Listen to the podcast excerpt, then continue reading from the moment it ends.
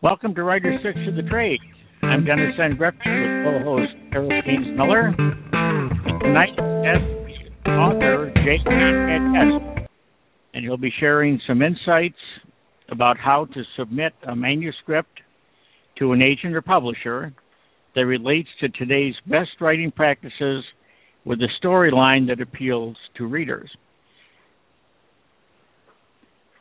Welcome, Jay Guest. Jay, are you there? Jay? Hmm.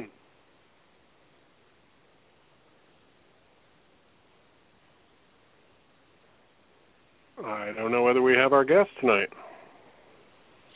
Well, in the meantime, hopefully he'll uh, recall in if he get disconnected. Uh, yeah, there, um, there's a number dialed in, but it's all one one one one one one. That's me. Oh. Uh, there was another one that just yeah, that might off. have been uh, might have been him and dropped off. Area code three one three. I I made his mic live. Here he is. There he is. Hear you, but apparently you couldn't uh, hear me. I I called back. Ah, okay. perfect.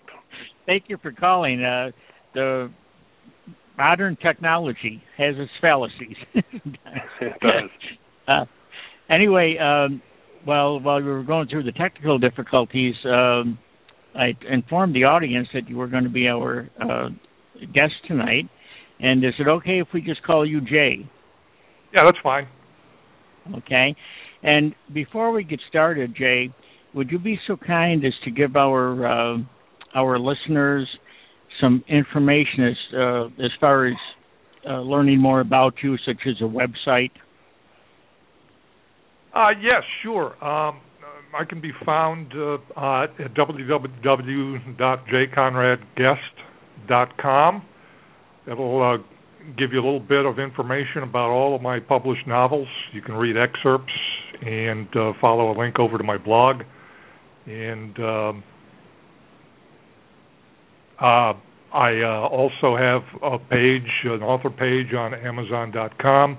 You can purchase all my novels there, and you can find me at uh, my publisher's website as well, uh, which is indigosea.com. C S E A, Indigo Sea, one word. And uh, you can purchase all my books from brick and mortar bookstores. Most of them, I think, will order them for you if they don't carry them. Okay. Great. Oh, okay. So we're going to be um, just to refresh, uh, talking about how to submit a, a, manuscript to an agent or publisher tonight, and and um, kind of get some best practices advice from Jay. So before we begin, let me tell you a little bit about Jay. His first novel, January's Paradigm, was published in 1998, and it featured his character Joe January. Entertainment Monthly in Ann Arbor, Michigan wrote that readers will not only will not be able to put it down. Now there are two other novels in the series, one Hot January and January's Thaw, and his book um, Backstop: A Baseball Love Story in Nine Innings was nominated as a 2010 Michigan Notable Book, and the Lewis Department of Humanities at the Illinois Institute of Technology adopted it as required reading for their spring 2011 course, Baseball: America's Literary Pastime. So, continuing in the baseball theme, Apex Reviews hailed his book The Cobb Legacy which is a murder mystery written around the shooting death of baseball legend Ty Cobb's father by his own mother, um, or Ty Cobb's mother, as they they labeled it an eye-opening tale of drama, scandal, and intrigue, highlighting the living, breathing history of a fatal, fatally flawed, intrepid folk hero. It's a nice mouthful and nice nice review there too, Jay. His other books include a retrospective, a retrospect in death, and 500 miles to go. Uh, Jay, since our topic tonight involves walking the line between current submission guidelines for agents and publishers while appealing to the reader. I'd like to talk about your latest book, A World Without Music. Now, PTSD is something that wasn't acknowledged for years and now is a topic discussed almost daily. A World Without Music is speculative fiction set against the backdrop of romance, posing the question Can a Gulf War veteran suffering from PTSD leave behind his past to find the music that will make his life worth living? What inspired you to write this, and did the current PTSD awareness have anything to do with that decision? Yes, it did. Uh, uh, our troops are are returning from Iraq and Afghanistan with missing limbs and, and suffering from PTSD, post traumatic stress disorder. And too many of these young people are unable to fit back into society. Many end up homeless, and others are committing suicide. And so, in writing A World Without Music, I, I wanted to draw attention to this issue. That's uh, yeah. Well, it is. It is a, a, a current concern. Do you think that something that that's something authors are incorporating in the books um, a little bit more applicable than in years past? And people are, uh, you know, sort of looking at the headlines and and and writing books around those topics because you wrote your book as fiction. So give it give our listeners a little bit of detail about how you how you worked through that the reality and fiction. Well, I'm not aware of other novels that are written around this as a theme other than those that are a war theme. Jarhead comes to mind, but that's nonfiction that was made into a motion picture as well. Right. I built the story around Reagan. He's a veteran of the first Gulf War who's unable to cope with the, the vision of the remains of a Marine he brought back from the desert, mutilated in the worst way imaginable. And eventually it costs him his marriage. His wife leaves him, and he plays bass guitar in a jazz quartet, seeks refuge from his nightmares and broken marriage in music. And he loses himself in this music and has several meaningless affairs.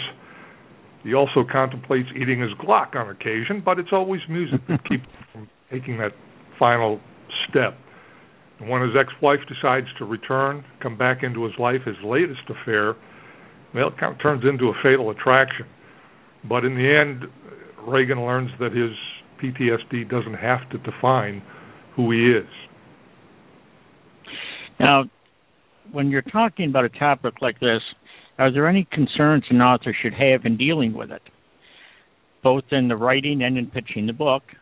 And as a follow up to that, do you have to have, uh, you believe, any firsthand knowledge of what it's like to have PTSD, or is there enough reference material out there to create a believable character and situations? Well, dealing with a topic like PTSD, I think, requires a great deal of sensitivity.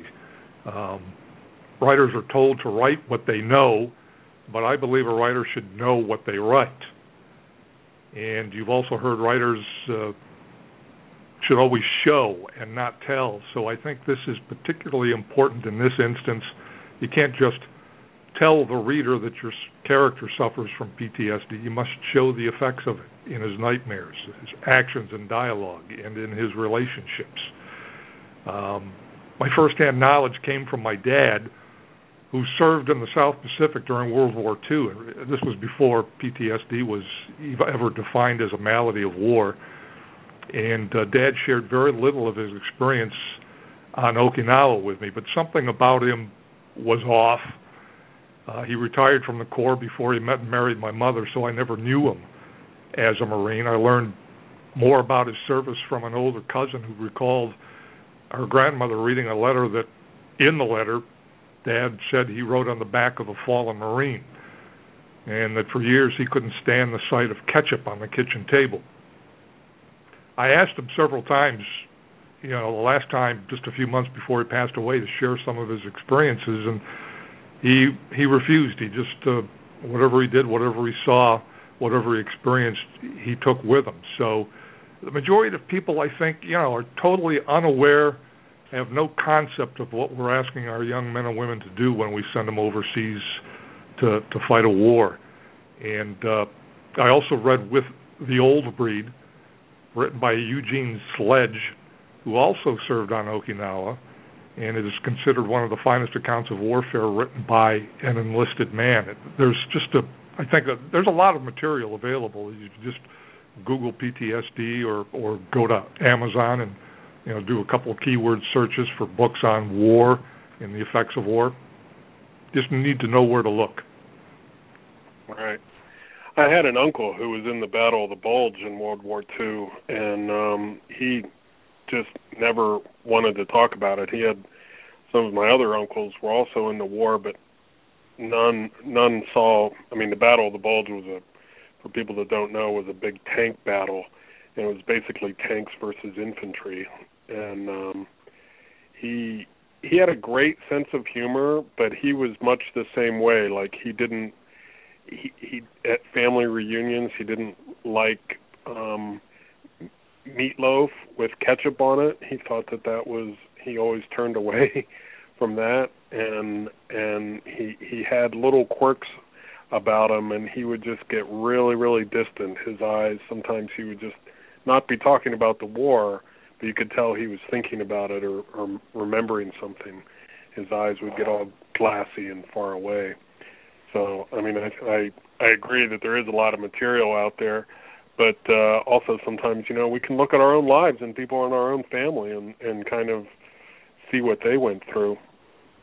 But anyway, on a lighter note, you've used sports-related themes in some of your books, um, baseball in particular, uh, in racing in 500 miles to go, and you've also um, used themes of dreams and death and discovery and romance is there a story behind why these aspects of life appeal to you? Well, uh, as a boy, I wanted to play professional baseball, uh, but my parents had other plans for me and, and dissuaded me. Uh, you have to remember that this was the before the era of big salaries, so they didn't think I could earn a good living from it. And today, I'm wondering if I could have had a career in the major leagues. So, in backstop, uh, a baseball love story in nine innings. I wrote the autobiography I wish I could have written for myself, starting with my own youth, but where I allowed my parents to steer me uh, down a different path, backstop makes his dream come true. And uh, it's also romance in there, uh, and uh, it's kind of a light fare and a quick read uh, for the Cobb legacy well, I read three biographies on Ty Cobb, who played for my Detroit Tigers uh, at the turn of the 19th century, and I watched the movie Cobb, which starred Tommy Lee Jones in the lead role, and I became fascinated with Cobb, uh, what drove him both to greatness between the chalk lines as well as to become the monster that he was off the field. And the protagonist in the Cobb legacy is Cagney Nowak, and he's writing a novel around the 1905 shooting death of Ty Cobb's father, William, by his mother, shortly before Ty was called up by the Tigers. And uh, although she was acquitted by an all male jury on the grounds that the incident was accidental, the townspeople of Royston, Georgia, thought otherwise. So that right there was enough to inspire a novel. And when Ra- uh, begins to relive, relive the night of the shooting in his dreams more than a century later in the guise of Amanda Cobb. He is led to discover his father's deepest secret.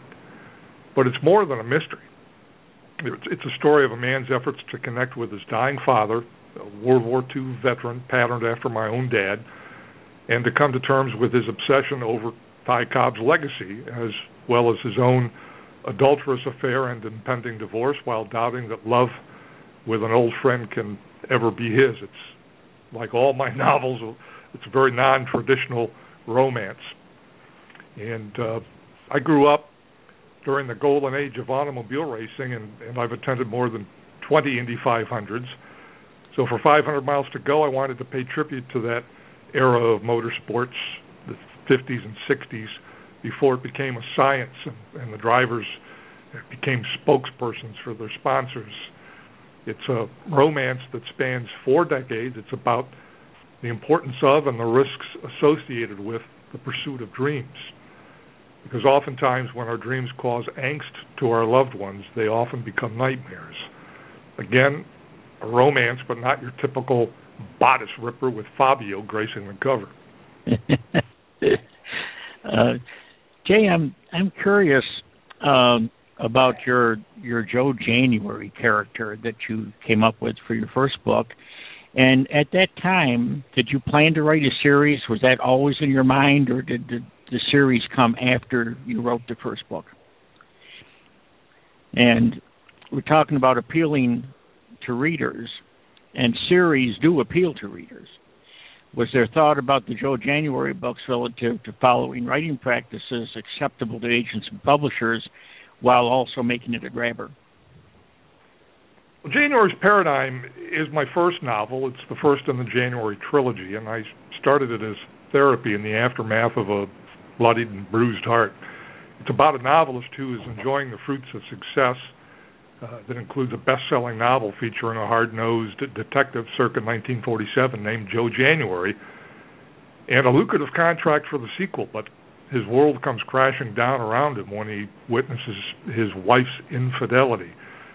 And as I progressed with the first draft, I began to envision this trilogy, with the second and third books being those that Robert Porter, the protagonist in January's Paradigm, wrote. January's Paradigm is a standalone book, while One Hot January and January's Thaw compose a science fiction diptych written around time travel and an alternate reality and conspiracy theory based on how much President Roosevelt and Prime Minister Churchill knew about the Japanese attack on Pearl Harbor. I would have thought that a series would sell well, but I discovered when I started submitting that most agents and publishers weren't interested, uh, largely because I was an unknown writer. One publisher suggested I combine One Hot January and January's Thaw into one book and and cut about 30,000 words from from the one volume, and I refrained from doing that. And I finally found publication with an independent press, and the rest is history. By the way, the name Joe January is a, a character John Wayne portrayed in Legend of the Lost. It was not one of the Duke's best films. His co-star with Sophia was Sophia Loren, and they had absolutely no on-screen chemistry. But when I saw the movie as a boy, I, I just thought that was the coolest name. So it seemed fitting to name my protagonist Joe January, who is described as a rather indignant Humphrey Bogart, a private investigator circa 1947. Hmm. So you're basically writing mysteries with un- other underlying factors. So, what do you think your books offer that others in the same genre don't? I don't write genre specific novels. At least that's what I always tell people, and, and that probably hinders me because most readers, I think, prefer genre specific stories. I, I tend to mix and match, and I like to think my work appeals to a more discerning audience, and I don't want to insult anybody, but uh, more literary, a preference for more literary writing like those uh, who like to think and read not just to escape into a, formula fiction or a genre, but those who prefer to read about true to life characters dealing with the everyday issues of love, loss, infidelity, regret, and redemption, uh, death and dying. You know, as authors, we all have some part of the writing process we really like. For some, it's coming up with the plot. For others, it's having characters tell you where they want to go. And for most, it's seeing the finished product. What is your favorite aspect of the writing process? Hands down, I love. I just love the creative process. And uh, early on in, in my career, I fretted over publication. Each rejection letter ended up with me questioning my resolve as well as my ability and and my writing suffered for it it was it was just easy to let days and weeks go by sometimes without setting down a single word so when i finally learned to just enjoy the process and let go of the fear of rejection i finally became a writer and perhaps not so surprisingly once i did that publication followed uh, i find inspiration in writing about everyday people going about their everyday lives. Uh, a reader once said of my work that it was gritty, entertaining, real, romance for the non romantic, and I count that as one of the nicest comments about my work I've ever gotten. I find that writing teaches me a lot about myself, and what could be more inspirational than that? As for what motivates me, I'm motivated by a need to connect with readers as well as a love for language. I found nothing more gratifying than arranging words on a blank monitor, knowing I've crafted a great sentence, and engaging exchange of dialogue, or a memorable scene. Of course, a cup of coffee uh, and a fine cigar go a long way to jumpstart jumpstart me in the morning too. well, we're all aware how much the publishing business has changed over the past few years. We've talked about it a good bit on the show. But along with that, things were bound to also change in the acquisition process. So, what changes have you seen, and how objective do you think acquisition editors are um, in in today's market? You're right. It's it's changed a great deal, and it continues to change faster than this writer can keep up. Uh, digital technology allows anyone to see their work in print, whether or not it's deserving. The rejection letter is is a thing of the past. Many writers are too quick to self-publish. They get three rejection letters, they're going to self-publish. They don't stop to think about how they can improve their manuscript or their craft. Learn from the rejection letter there was a reason for it. Uh, a few years ago, I read in the forum that the new publishing model is to simply upload your first draft to a website, let your readers tell you what's wrong with it, and then revise, upload a new draft, and repeat until Random House comes calling. And to me, I'm sorry, that's just wrong. I want my readers to see the best possible product that I can produce, which is usually about the 20th draft. Uh, about a half million books found their way into print last year, believe it or not. Most of those obviously are self published. And everyone today thinks they can write a bestseller without having to learn craft. And, and there are just enough success stories to give hope to new writers that they too can win the lotto and get signed with a major publisher. And it just it doesn't happen that often. Maybe once or twice every two million novels. And uh, you know, as, as far as the objectivity that you spoke of, I'd, I'd say acquisitions are more subjective than objective uh, publishing has always been a business concerned with bottom line, and that's probably more so today than ever before. Publishers, the major houses, especially the big five, and agents alike look for the big kill, the surefire next bestseller, a novel that has the potential to be sold to Hollywood to become next summer's blockbuster movie. Hence, we have the best practices of contemporary fiction writing. Eliminate backstory, drop it into the narrative someplace Minimize your use of adverbs and adjectives. They take readers out of the story. Delete anything you think the reader might skip over, like long paragraphs of description. Anything written with an artistic flair is the author's attempt to butt into the story, so eliminate it. Write at a sixth grade level in pastels, painting by numbers, and be careful not to go outside the lines. That's all fine if you want to be a mercenary and, and write for a paycheck, but there are a lot of gifted writers going unnoticed because they choose to go against some of those best practices. And, and I write the type of stories that I enjoy reading. I love language, the turn of a phrase, how something is written is important to me. And in my own reading, I don't mind stopping once in a while to admire the beauty of a sentence or a paragraph, going back to reread it, marvel over it, wish I'd written it. But agents and acquisitions editors seem to criticize that style for taking the reader out of the story. And I don't know what's wrong with that. Commercials take me out of my favorite nighttime TV dramas, but I don't enjoy the program any less, nor do the critics pan the program for the commercials.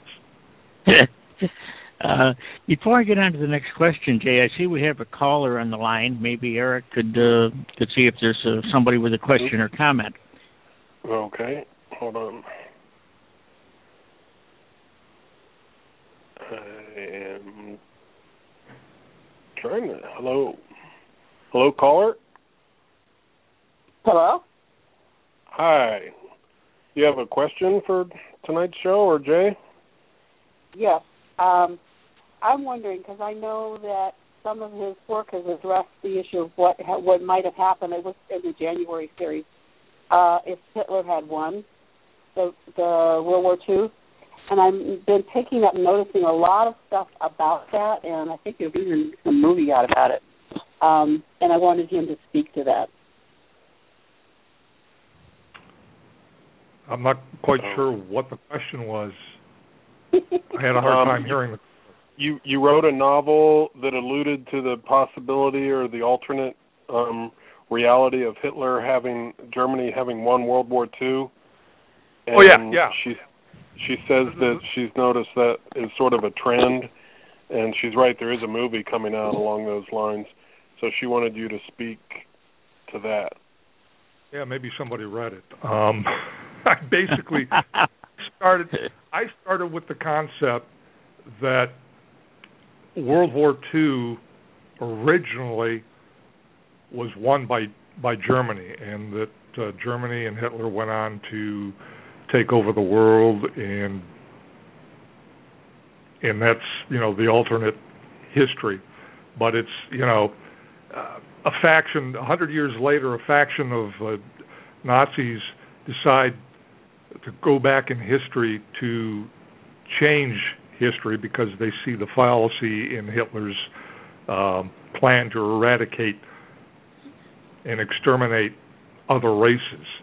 And so they come back to convince Churchill and Roosevelt to um, allow the attack on Pearl Harbor to take place so that America, the United States, would enter World War II, uh, you know, without Roosevelt could declare war without fear of political repercussions. So in the original story, um, or the original history, uh, Churchill discovered the Japanese decrypt. He passed it along to Roosevelt. Roosevelt was able to head off the raid on Pearl Harbor, and that delayed U.S. involvement in World War II long enough to become too late for Germany to be defeated in a land war. And so that's the concept of, you know, paradox of time travel, going back to change history and stepping on the butterfly and uh, changing the future. Does that answer your, your that answer- question, Call it? Still Ma'am, there? did that answer your question, ma'am? Hello. Oh, sorry, I had mute on. I- What I was asking was um, comments about the current um, stuff that's coming up more and more frequently about Hitler and what if he had won after all, and what would have happened. Because I see a lot more recently on that. Yeah, I well, think there's there's a there's some there's been some recent information about Pearl Harbor and how much did Churchill and Roosevelt know, but but what I, I I'm unless you do you understand her question, Jay? I don't really understand her question. Well, I think there's a television series on on uh, one of the cable channels that deals with that. That it's a series based on the fact that Hitler won World War II, but I don't. Uh, I haven't. I haven't seen it. Don't even know if I can get that channel, but I see it advertised from time to time, and I don't know if there's a time travel element. I think it, it takes place, you know, in current times, but uh, Nazi Germany is uh, is the lone superpower. So, yes, I, I guess you know. I mean, time travel is a popular theme in a lot of science fiction, not only novels but uh, TV shows and science fiction movies. So. It's, it's it's just fascinating. I've I've written a couple of novels with a time travel uh, theory. Yeah, I'm thinking about toying with it myself. Um, Okay, So, well, it's I'm raised an interesting point, uh, caller. Thanks so much for calling in. yeah. Certainly, my pleasure. I, I love Okay. reading Joe's stuff. okay, Oh, thanks great. again. Have a great night, man. Yeah, Thank you. I'll continue listening. Uh, getting back to uh, a question I had, Jay. Let's zero in on something really specific on tonight's topic.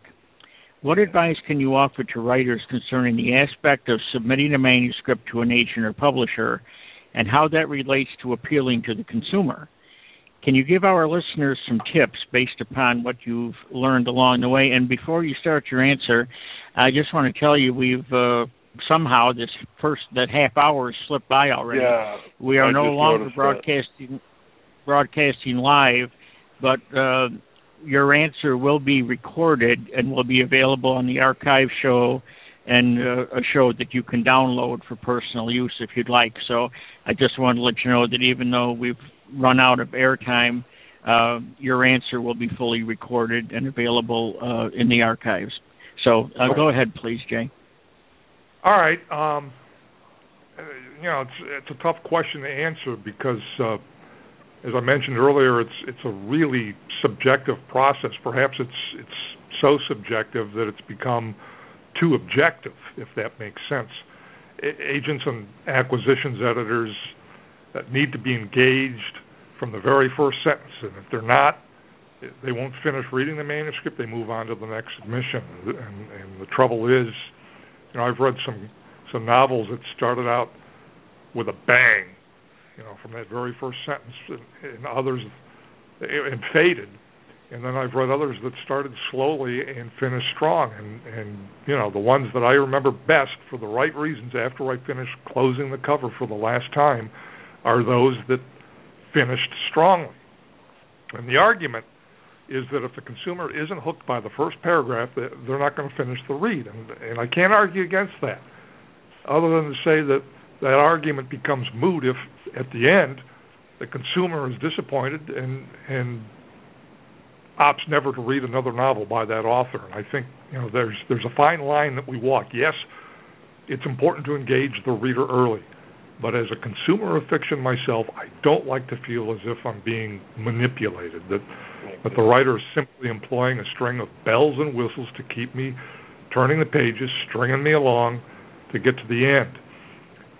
Yes, it's important to identify your audience, to write to them.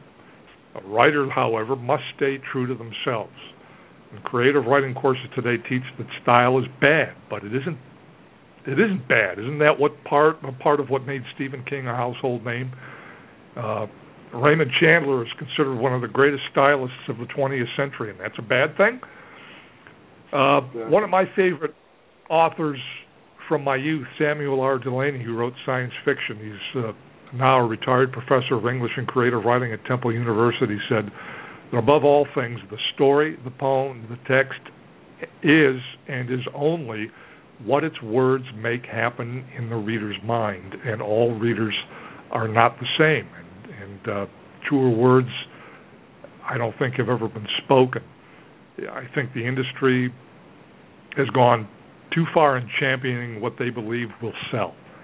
You could ask any 10 readers what engaged them in a novel, and you'll likely receive 10 different answers. Some like to be given on the very first page a physical description of the protagonist, while others prefer to have appearance left to their imagination.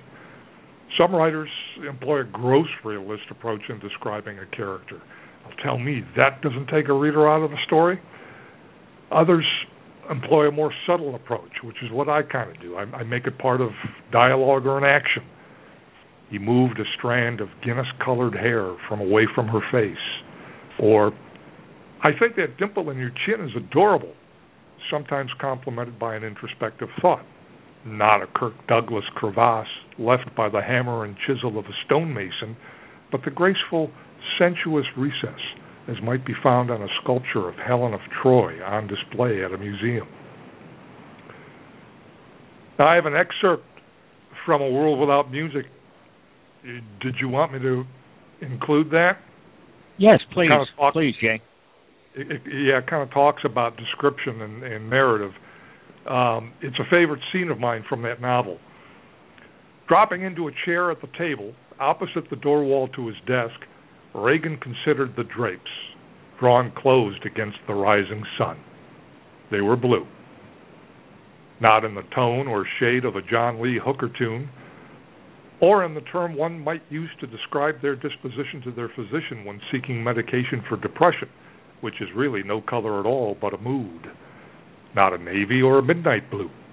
Not a Miles Davis kind of blue not the blue that accompanies the maize in the University of Michigan school colors, not the blue eyes of a Siberian husky or a sky blue, but a sapphire blue, neither annoyingly cheerful nor that draws attention to itself and away from the other furnishings in the room. Pleasant, soothing. They were a blue that complements both a morning cup of coffee or tea, although Regan believed, as Oliver Wendell Holmes had written, that the morning cup of coffee has an exhilaration about it that the cheering influence of the afternoon or evening cup of tea cannot be expected to reproduce. Regan had not been cheerful, not in the morning or any other time of day, for more years than he could recall, as well as an early evening glass of bourbon. They were the color blue that invites one nearer, if only to draw them wider to admire the panoramic view on the other side of the glass, or to let more Sunday morning light into the room, to chase away the previous night's bete noire. Trouble was, the beast could always be counted on to return the next night. Now, some critics will say that that's just too long, too detailed, but I think it lends a great deal of, for want of a better word, color. And it gives the reader a great deal of insight into the character, his state of mind. He obviously lives alone, he's depressed, is given to long introspective conversations with himself. The references to John Lee Hooker and Miles Davis reveal that he's a music lover. That he's familiar with Oliver Wendell Holmes shows that he's well read and of course, that final sentence provides a lot of foreshadowing. Some readers will eat it up, others might skim over it because it's too long. Their loss. Again, Samuel R. Delany.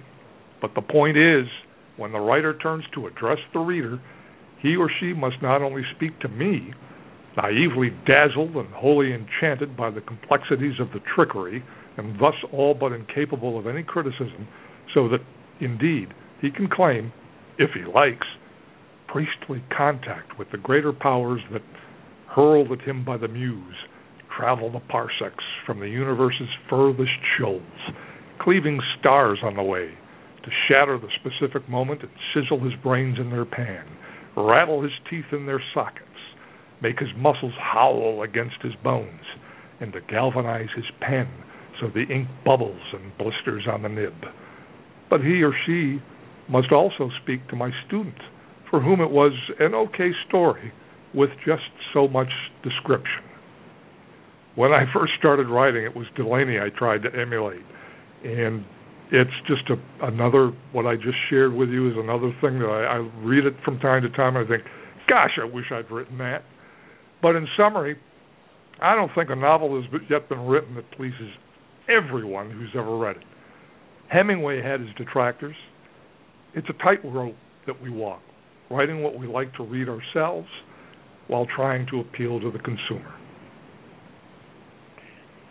Yeah, I think I think that's right. And and getting back to our our topic tonight of of your personal insights about how to submit a manuscript to an agent or publisher, what I think um, I'm really hearing in in light of like these so-called best practices that the big five seem to want. I think, and tell me if this is is is on the mark or not. That you're really saying, Jay, that you've got to write for yourself. You've got to you've got to write not in a cookie cutter kind of way to please somebody else, like you were saying, just to earn a paycheck, but to have that love of the written word and and and the craft of telling the story in such a way that it it fires you up in the morning when you wake up and you're dying to tell your story that's trying to get out of you in your way, not in some perceived way that you imagine someone else wants to see it. Is that right? Well, yes. I mean, but I'm speaking for myself. There's nothing wrong with taking that cookie cutter approach if if that's what you want. If if you know you want to write for a paycheck and you know you're turning out a novel every three months and it's you know rehashing the previous novel just changing the names the setting and, and a couple of plot twists. I mean there's there's certainly a market for that kind of novel and there's nothing wrong with that but it's just, yeah i didn't mean in, in a judgmental me. way. I meant like your yeah your personal take on it is right yeah you know i mean uh, i the first display i bypass in any brick and mortar bookstore that I frequent is the bestseller table. Bestseller doesn't mean it's the best literature; it just means it's the most popular. And uh, you know, I've I've discovered some some great stories by some lesser known authors that you know don't get the kind of uh, praise that Dan Brown gets, you know, or or hmm. Danielle Steel or E. L. James. Right. Right. Well, you know, things get... keep changing so fast. You, you just have to keep up with what sells. So, what, what's your take on that, Denny? Well, I agree. I like what I'm. I like what I'm hearing. It's been uh, very in, informative. I, I just like as we're wrapping up here to ask Jay, um, what did you do before you were a writer? Are there things in your background that have now become valuable in your stories, or do you draw from reference materials and other types of experiences? Well, I haven't yet quit my day job. Um, so I'm a I'm a business writer and editor, both of which uh, have made me a better creative writer, I think, and and uh, all of my stories seem to draw from my life, my own personal experiences, to characters based on people that I know. My parents, both of them, have been deceased for more than 15 years. They show up in a lot of my fiction and and nonfiction. It's my desire to keep them alive, I guess. But you know, I also draw from reference material. I read three Cobb biographies, for instance, when I was writing the the, the Cobb legacy, and I worked with someone from Columbia University in New York City while I was writing uh, the January books.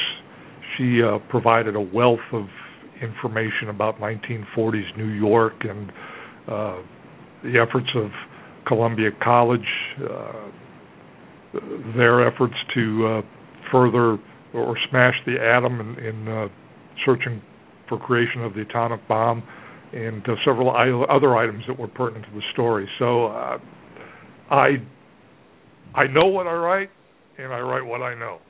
So there you go. well, Perfect. You know, uh, we're uh, we're just about out of time here. Would you uh, be so kind, Jay, as uh, before we wrap up, to give uh, give the listeners your website information one more time? Yeah, sure. Uh, you can peek into my literary career at www.jconradguest.com. You can find all my titles on Amazon or Barnes and Noble and a variety of online retailers in both print and e formats. Uh, I think I, I, mentioned earlier that most brick and mortar stores will order them for you. Um, and you can find a lot of my short fiction and nonfiction online by simply Googling me. And from my website, you can click a link which takes me over to my blog, my personal blog, and I also blog for do a monthly blog for my publisher, Indigo Sea Press. Great.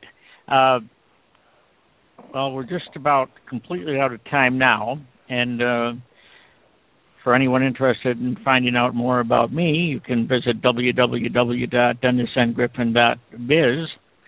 Uh, and you can also find out uh, find my books on most of the online online bookstores and Amazon. Eric.